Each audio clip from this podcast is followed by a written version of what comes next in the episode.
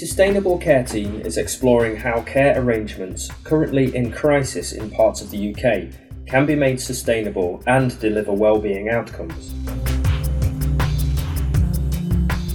In this Sustainable Care and COVID-19 podcast series, our researchers and special guests discuss how the pandemic has impacted the different parts of the care sector we are studying.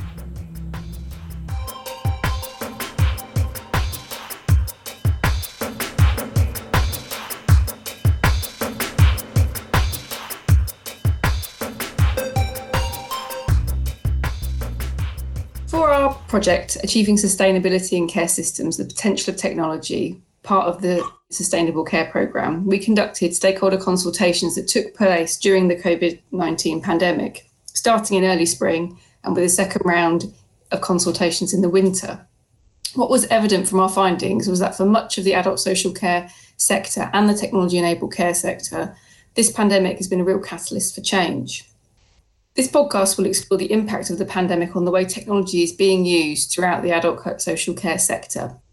My guest is Mark Allen, Head of Technology Enabled Care at Hampshire County Council, and he's going to give us some insight into how one local authority used technology during what was and is a time of unprecedented change and demand. So maybe we could start by talking about the context. Can you tell the listeners about how Hampshire County Council was deploying technology in adult social care pre-pandemic? Hi, Kate. Yeah, um, we, I can actually. We've we've got a fairly well established partnership that we developed since about 2012 13 with a consortium called Argenti. Um, the focus of that has been on delivering technology in the care setting, so uh, enabling us to uh, blend that in with uh, tradi- more traditional forms of care. And that's been very much focused on social care, so delivering to people who have an eligible care need uh, and that ranged from the sort of more traditional sort of telecare approach, uh, but moved on to using a great array of technology, including sensors and things like that, as well as the Amazon Alexa. Uh, we ran a fairly good trial of that a number of years ago, and we'd done some work around uh, social isolation as well. So we've got a fairly well established care technology platform that we were using, and that enabled us to actually respond fairly well to the pandemic. Thank you. Can you tell us a bit about how maybe this had to change during the pandemic, what you had to add on or enhance of, of what was already a really well developed service you were providing? Yeah, absolutely. I think there are a number of things there really was was firstly the challenge of delivering services to people living in the community and the, the whole issue that, that from March 2020 um, sprang up about how do we start to carry on delivering these services because most of it is in other, is in people's homes so we were having to cope with that sort of platform about how do you do something that's a quite a personalised service that requires a direct assessment in somebody's home and then an installation of equipment in, that, in those environments to support those people. So there was the whole challenge around PE, um, ensuring people were prepared to accept people in, in coming into their homes to install and assess. So we had to make some changes around um, how that actually worked and make sure that the people working in those environments were actually safe to do so. So these were some of the guys, along with our domiciliary care providers, home care providers, um, were still out there delivering services. So it, it presented us with a number of challenges just how to keep that service running and maintain it and the quality and the type of service that was there. There were also other things that, that sprang up for us, which were just purely COVID related. So there, there were issues around how do we actually support the workforce to deliver services more effectively. But equally, we started to see new calls on our on our resources to working in different ways. So, as an as a top tier authority, um, we had the responsibility to to manage, along with our public health colleagues, the shielding population, for example and a number of those people would be known to us. Lots more would be known to the NHS, but there would be others which who were peripherally known to the NHS and not at all to us. And the numbers were significantly higher than the numbers of people we would support on a day-to-day basis. Um, equally, we had issues around how do we manage people that were being passed out of hospital, discharged from hospital at a fairly quick rate um, with fairly low levels of information about those individuals. So these sorts of challenges really sprang at us, and the numbers were quite significant, and the response times or required response times were quite tight too. So, how did you manage that shielding population? Um, that's a really interesting question, and I think initially the, the response was we set up a, a, welfare team internally in the council, um, which was headed up by a colleague of mine, and and that was very human based, which it obviously would be, and we linked together with the um, uh, district and borough councils. But alongside this, we were starting to consider how we could get more information about those people that were being discharged from hospital so often being discharged within four hours. And so, you know, the, the information flows in those sort of timescales reduced quite significantly. So I, I started having discussions with PA Consulting about actually how could we start to gather information from individuals where we knew very little and we needed to establish whether they had care needs or not, all these sorts of things. And we started to look at how we could potentially do that on an automated basis. So, could we start to use technology to gather information? PA Consulting are also a development partner with Amazon Web Services, AWS. And the happy coincidence there of some of the AI technology that Amazon use was, was being looked at by PA. And we started to think about that in terms of the hospital discharge. Happily, some other solutions came up around that. Um, but what did start to spring to mind was, was actually this is a system. If we linked it to the Amazon's capability of making Amazon Connect, I think it's called, and their ability to sort of contact people through various various means, could we use that to actually start to ask some of the basic questions our um, shielding population were being asked? Um, and that was often via a, a team, or it's not just a team, it was an army of people making phone calls um, I sat and did that for one day over the Easter period. And I think I got through something like 20 calls in a day. And to give you some context, the numbers that we were looking at at the height of the shielding um, period were 53,000 people shielding. So my contribution for that day's work of um, making calls was um, slightly minuscule, but it gives you an indication of the size of the task that we had about contacting all these individuals And we, we needed to make sure that all of those individuals were contacted in some way to ensure that they were safe, well, and that their needs were being met. And those needs could be very basic in, in terms of accessing shopping, food, and contact with other people. So, as part of that whole process, we started to think could we use the um, AWS Connect and the back end of the AI back end?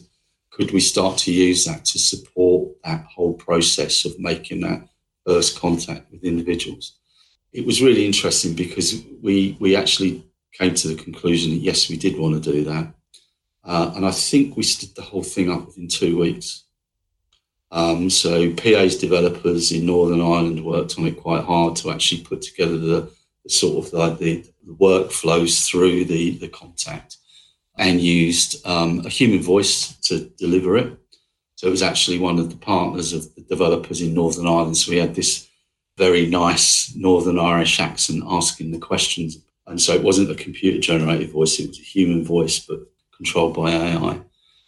And that enabled us to ask a range of questions, which meant that depending on the answer, flows would go through to various places. So if people needed to talk to a human being because their, their, their issues are complex or that they actually just wanted to talk to a human being, that would happen. If they were reporting to us everything was fine, that was okay, but we would record that they we would come back and talk to them in the future. What it gave us was a significant capability in terms of contacting people, and and and it's that's that it's that first contact point that was was the important thing to establish what the baseline of those individuals were. It also meant that if people did require further services, we could pass them on to the, our district and borough colleagues who were manning the more volunteer based services. Thanks. I think that's really important. Wasn't about replacing people, it was about enabling you to use the people you had in the most effective way because it's, as you say, 53,000 people to contact would have taken you an awful long time with the staff you had. And ultimately those who did need to speak to a real person did get to speak to a real person, probably quicker than they would if you'd left it to, you know, the existing staff who had to make those first calls. Absolutely. I think the interesting thing is is is because we had a, a fairly well established platform to go from. We've we've had really good principles that we've developed over the years in terms of using technology in social care, and I think one of the really important things for us was was that we we needed to blend that into the to the care offer. That all the technology we use and deploy in terms of what we do on a day to day basis, it's never done done as a standalone thing. That it's always done as part of a complete approach to working with people, and that will be blended with home care. And so the support that, that people get at home through use of technology is to enable them to live independently at home, and will supplement the home care that they receive or other services they receive.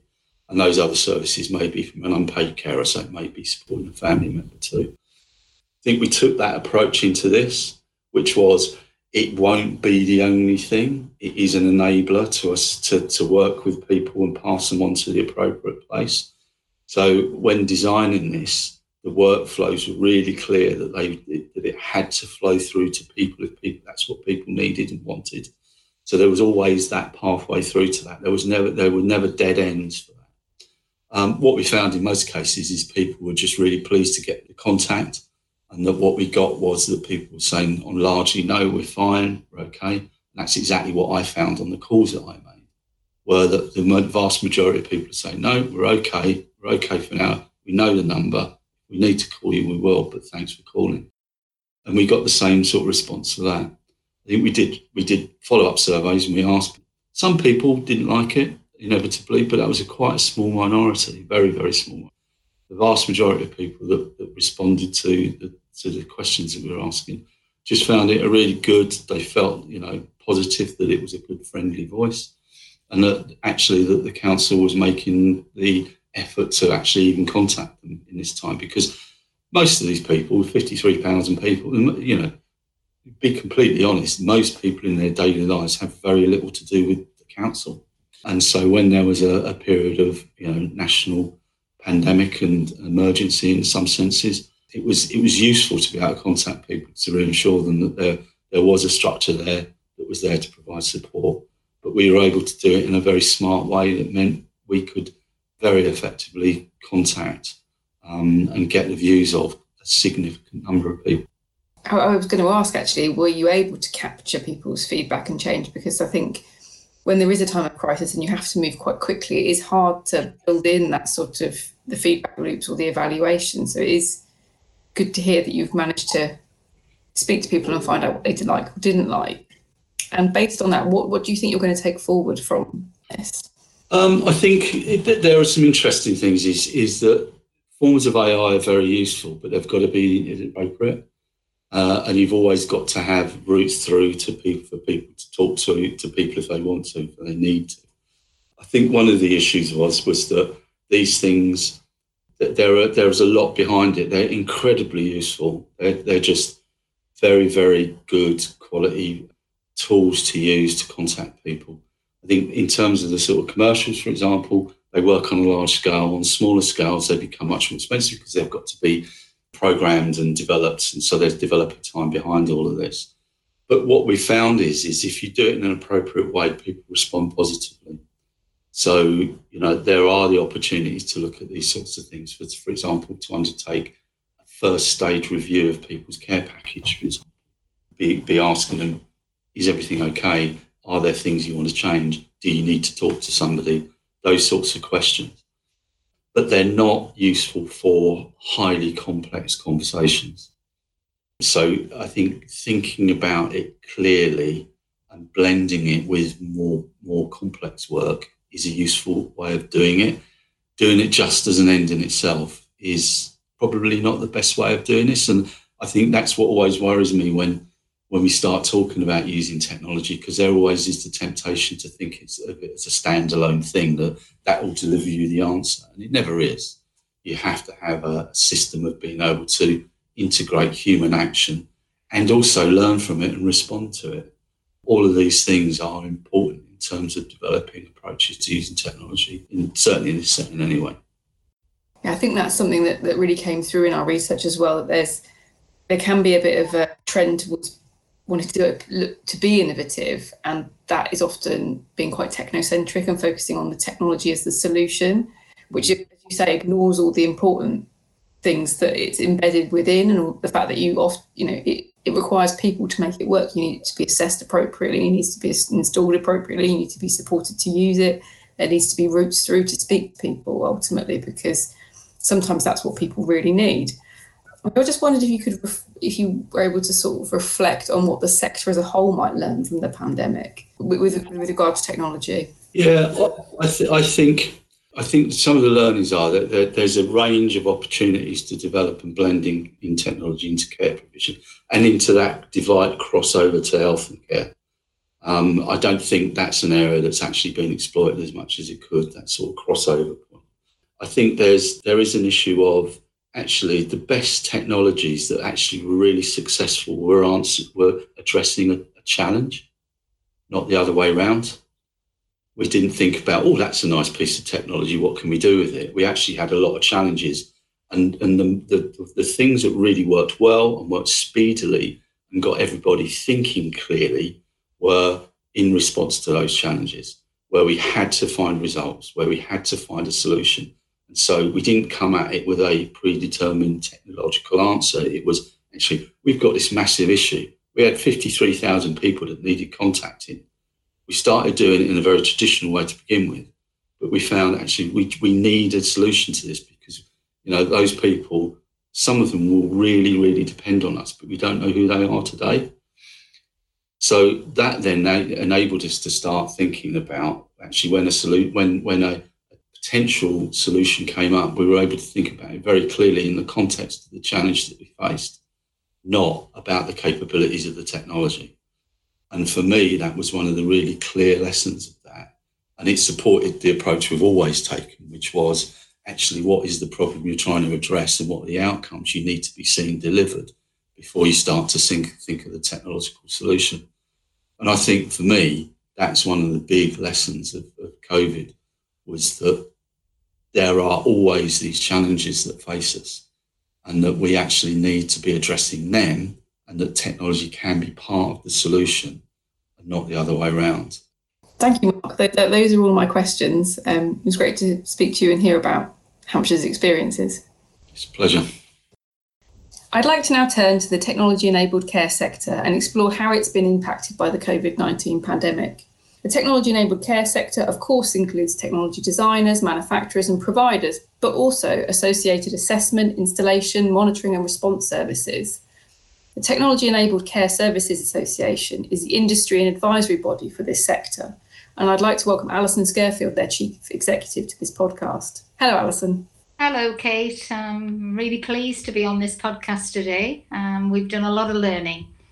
Fantastic and, and so we during the, the, the sustainable care program and, and the, the, our fieldwork ended up happening over the pandemic and what, what we sort of found is broadly there is sometimes an overly technocentric focus on technology in, in adult social care you know there's often a focus on the, the latest kits and gadgets and, and, this is in policy discourse but also you know academics have a, can do this too and it, it to me neglects the importance of services and systems that ultimately make technologies, caring technologies, without these services and systems in place, it, it, they're just they're just bits of kit, aren't they? Really. So, I mean, I'm struggling to think of a standalone piece of kit that doesn't involve some sort of service, either to install it, assess for it, or respond to it.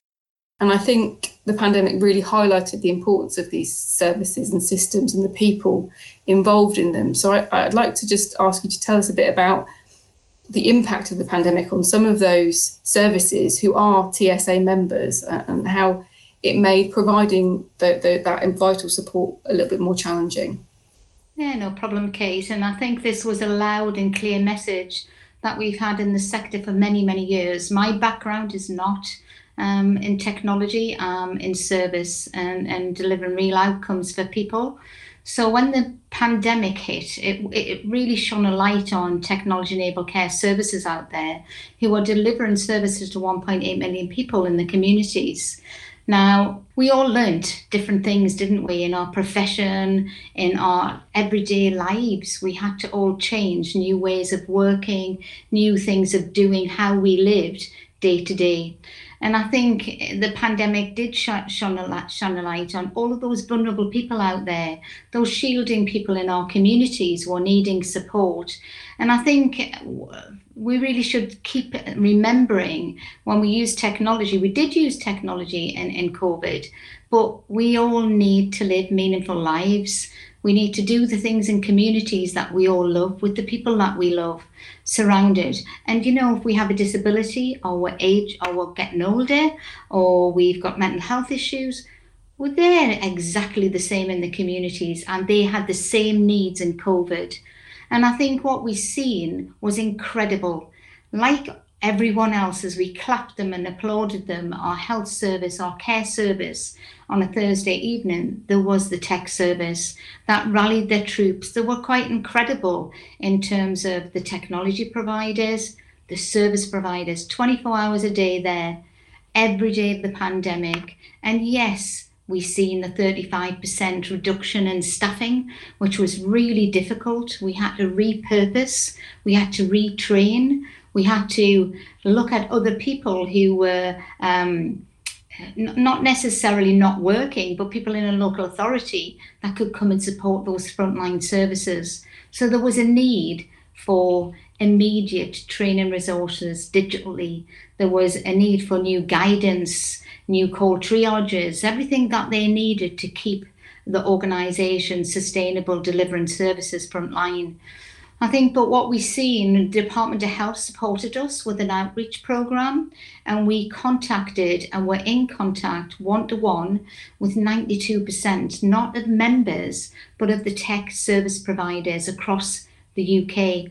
And I think what that gave us was we are able to help them with their sustainability plans, their business continuity plans, although as certified members, quality members of service, we we you know business continuity. That bit of the pandemic hadn't really hit us so hardly. So it was all new to everybody.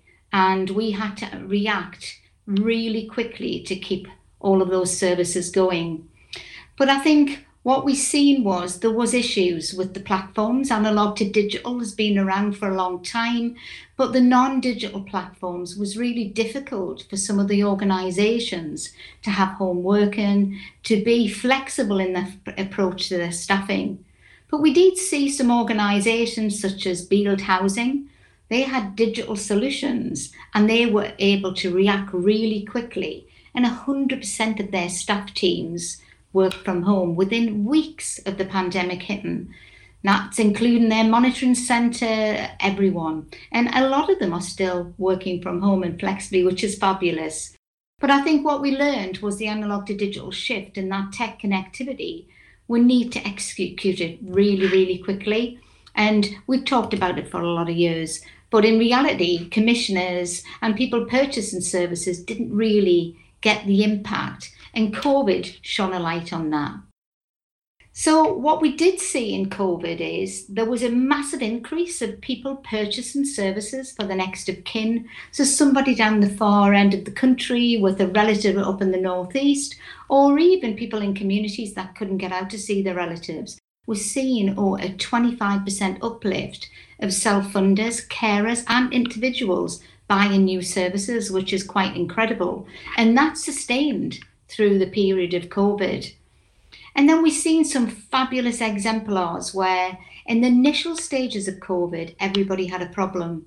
The 24 hour services were bypassed. And then we created all of these big call centres when we had services in the community 24 7 able to access calls. Now, in Carmarthenshire in Wales, we used an example where Delta Wellbeing, a front door to social care, started to do all of the outreach. They were part of their disaster plan with their health authority, with their chief executive of the local authority, and the MD of that telecare provision worked collaboratively to service the shielding in the communities. And what was quite incredible with that offer you know, it was the shielding services, the medication, linking into community resources, um, and, you know, having a strength based approach to some of the delivery that they delivered.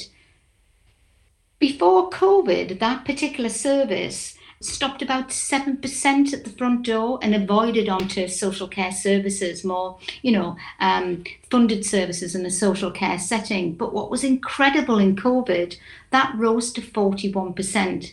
Now, the reason for that is we had communities working together. We had collaboration with the Tech 24 hour services, and they collaborated to deliver a one stop shop for the shielding people in the communities. Now, we heard a conference from their minister who invested in these services um, that that's now level playing at 33%. So we're seeing people in communities self managing their health and well-being, which is absolutely fantastic. We're seeing a brilliant example of using AI and chatbots in Hampshire. They had 53,000 people to service, and immediately, within weeks, they were servicing all of their 53,000, but people that had done the pre work, people in their communities, were used to using digital tools and they, they're just seen it as a norm. And what, what incredible, um, the team were telling me that only 2.1% of people needed escalation into a person in social care. Now you start to see the picture of how we can use technology in a really meaningful way but focused on a, on a, on a person's outcomes and their needs in the community. The last example that I really found compelling was telehealth in Liverpool and Merseycare. In Merseycare, they had lots of shielding nurses. So they had a huge volume of remote monitoring, working with video conferencing, oximetry at home, and they were able, I think within two weeks, they trained all of the shielding nurses in Liverpool to then work virtually on their telehealth service. That's absolutely fantastic because, I think previously telehealth was the unknown gem. People didn't really embrace it. All GPs in Liverpool prescribe for telehealth. And you just think these services pre COVID had something different, not just technology.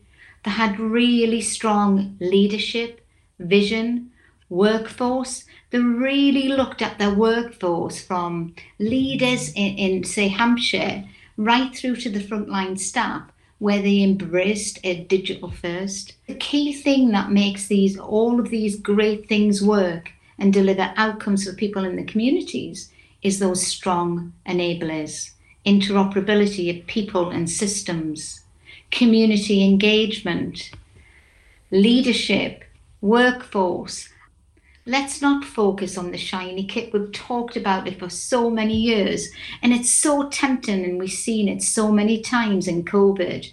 Systems running out and buying a bunch of kit, but then they didn't put it into the system, they didn't have the culture, they didn't have the responder services to respond to the activity. So it makes it really difficult to go, this kit doesn't work it's really not sometimes the kit that doesn't work, it's that whole enabling system that needs to come together. And in 2019, we did a lot of work with CQC, with some of our commissioners, with some of our strategic leaders, and we put a leadership report together that said there's key, three key principles of successful deployment of technology. And the first is data. Pre COVID, we had huge amounts of data, we were data rich, but what we were was intelligent poor. And I think the two other elements that we really need to think about is people across the system, people, whether it be your leadership, right through to your frontline staff, right through to the volunteers that are supporting you with some of the work. And I think the big thing that made all those three examples work in COVID was that partnership. Um, and if we get those three elements right, you start to see that you see system change and people's lives are changed in communities.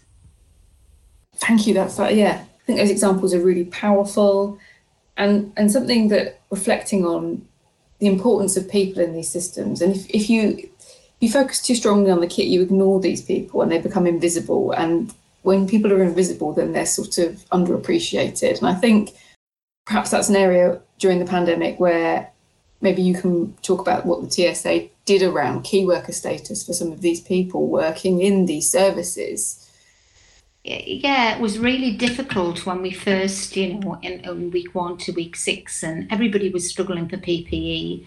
Um, part of the telecare service and the technology enabled care service is, is a responder service 24 7. So they go into clients' homes and responds to that emergency, that transaction, somebody could be on the floor. Um, they really struggled. They weren't seen as a valuable workforce in the community. So um, we have Paul Burstow as our chair, and we have um, Sir David Pearson as the tech quality chair. We lobbied government to make sure that the tech sector workforce, their installation teams, which were invaluable in the responder services, got key worker status. That was just invaluable because immediately with that, they were able to get the PPE that they needed the responder services were suspended for weeks because we, it was too much risk to the service user and to the employee who didn't have the protection that they needed. But because of that, though that workforce was applauded every Thursday, they were recognised in a way that they should, which we, we, we can thank the pandemic if we if we're going to thank anything, because it really gave us some recognition but then when we started to look at the vaccine program, we didn't then have to do that again because that workforce was recognized as key workers and they got the vaccines really quickly so they could continue their day to day delivery. And no matter how much technology you put into someone's home, if there's no one there to respond to it, whether that be through a call center as a chatbot, or you need a physical response because somebody has fallen on the floor, somebody's there and they're hurt, or they just need triaged and put back to bed. We just need to be recognizing those those valuable services that that enable that really wraparound care.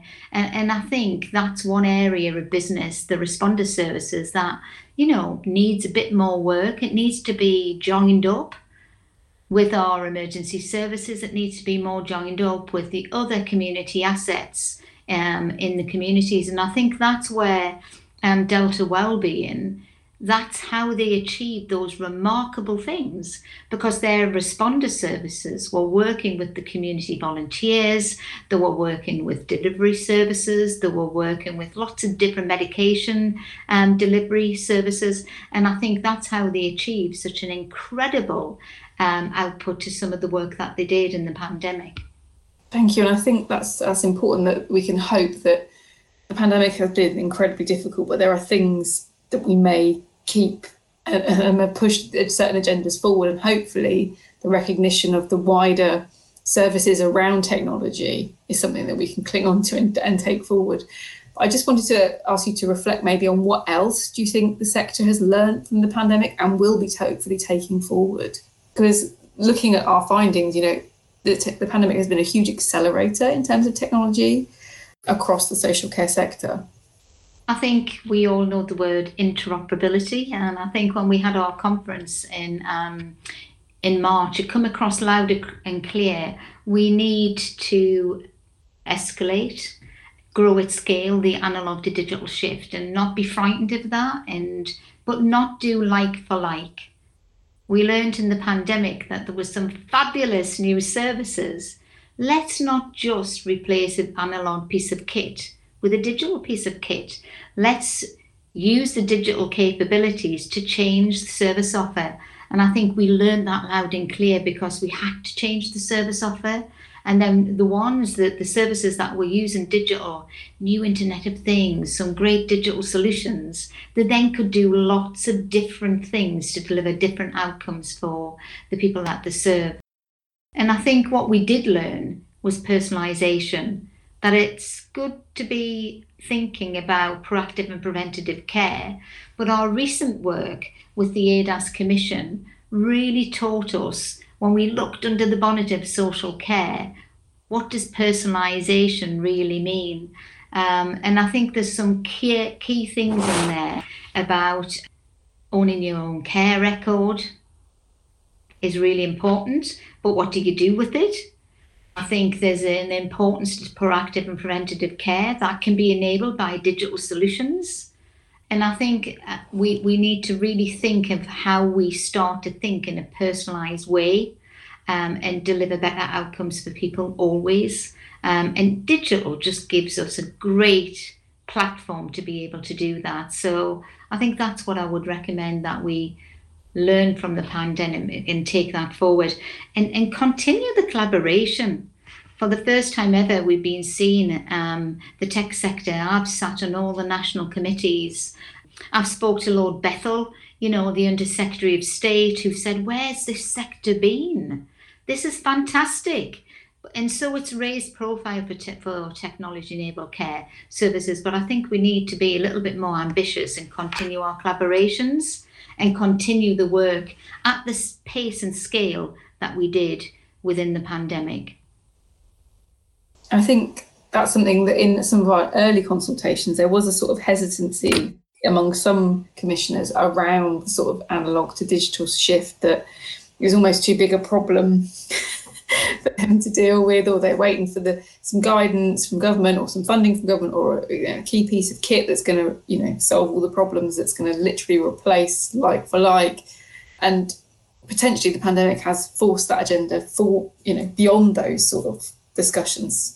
We've done a lot of work during COVID around supporting commissioners, supporting service providers about what we mean about analog to digital, what, what they mean about different protocols, BS 5013, and on it goes. And it's really, really confusing when you have a commissioner procuring services. What does it all mean? And does it give me longevity? Is it? Is it going to be digital? Will it work in the new world? So we've done lots and lots. There was about 39 pieces of different relevant guidance, not just on analog to digital, but everything the tech services needed in terms of staff, PPE, whatever they was causing it, said it was a problem, we come back with some um, relevant guidance. Now, our ongoing work from now until Christmas is to embed digital standards into our quality standards framework, not just for services, so they recognize that, but also to mandate uh, and regulate against the, um, the suppliers that are supplying the kit, the analog to kit. So we're also writing commissioners' guidance so that they know um, exactly what to procure and why and what can be trusted. And also, we're writing specifications to support the tech sector out there is the move from the analog to digital shift. Is they go to new platforms, digital platforms, are they truly digital? Now, we've seen a massive change from pre COVID to during COVID, the ambition for some of our service providers and commissioners to move to digital and what we're out there in the communities every day of the week, it's been super, um, is supporting that transition.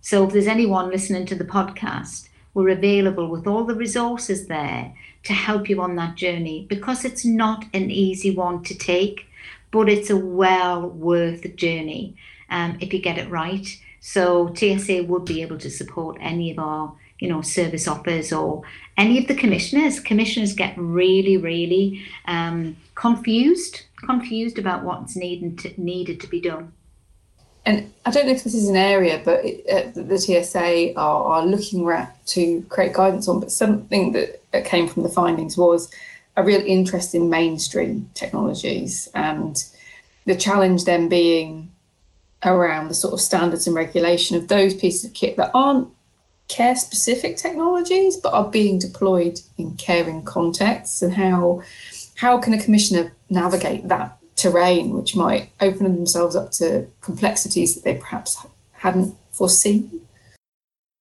We have some senior leadership people who understand standards and understand interoperability standards and you say everyday technologies are they going to work um, and we've done a lot of work on standardization of the analog to digital journey, but also the Internet of Things. We're working really closely with our colleagues in NHSX on their interoperability programs, on their DTAC standards, and making sure that they're embedded into our quality standards framework.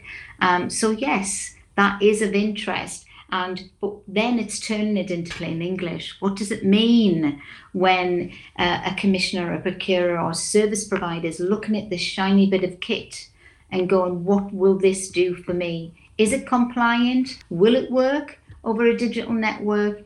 All of that advice is there. So the standards are one thing; it's how you apply them in a consistent way, and giving our service providers that knowledge and that ability to buy um, in a safe way that's going to give them the outcomes that they need for their service users.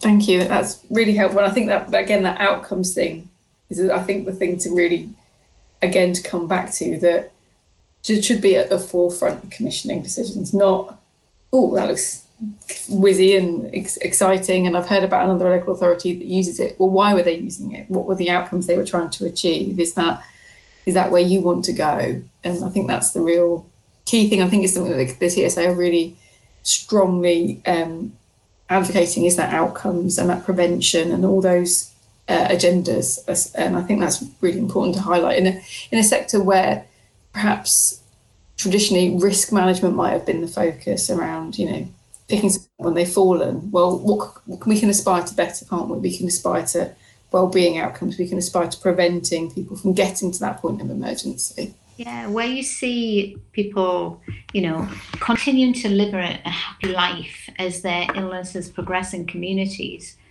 if we only meet the need and don't meet the wants as an individual they're, they're not living fulfilled happy lives. So one of our ethoses in tsa is to deliver quality outcomes for the individual, for the carers that serve and support and their families, for the system. It's got to be what's in it for me for it to work across the whole system. And I think if we all focus on quality outcomes and commissioning for outcomes, we'll start to see the shift. We didn't think about it in that way in COVID, but that's what we did. We had a problem and we all worked together to solve it. And if we use those principles and don't leave them behind, then we will always deliver, we'll co design, we'll do things around people and how they want to live their lives. And I think technology should be the silent thing in the background, shouldn't it? We're all used to using these Zooms. Now we do it as a matter of course. Let's see if we can deliver care services, enable back technology, and nobody sees the technology anymore. It's just there as part of the day to day living. Thank you, Alyson. That was that was really wonderful. Brilliant. And you know, in, in the sector, if we all just focus back on those key things of data, people, and partnerships, what a wonderful world it'll be. Um, and it's great for the tech sector. And I just think it's so exciting. We've got a bright, bright future.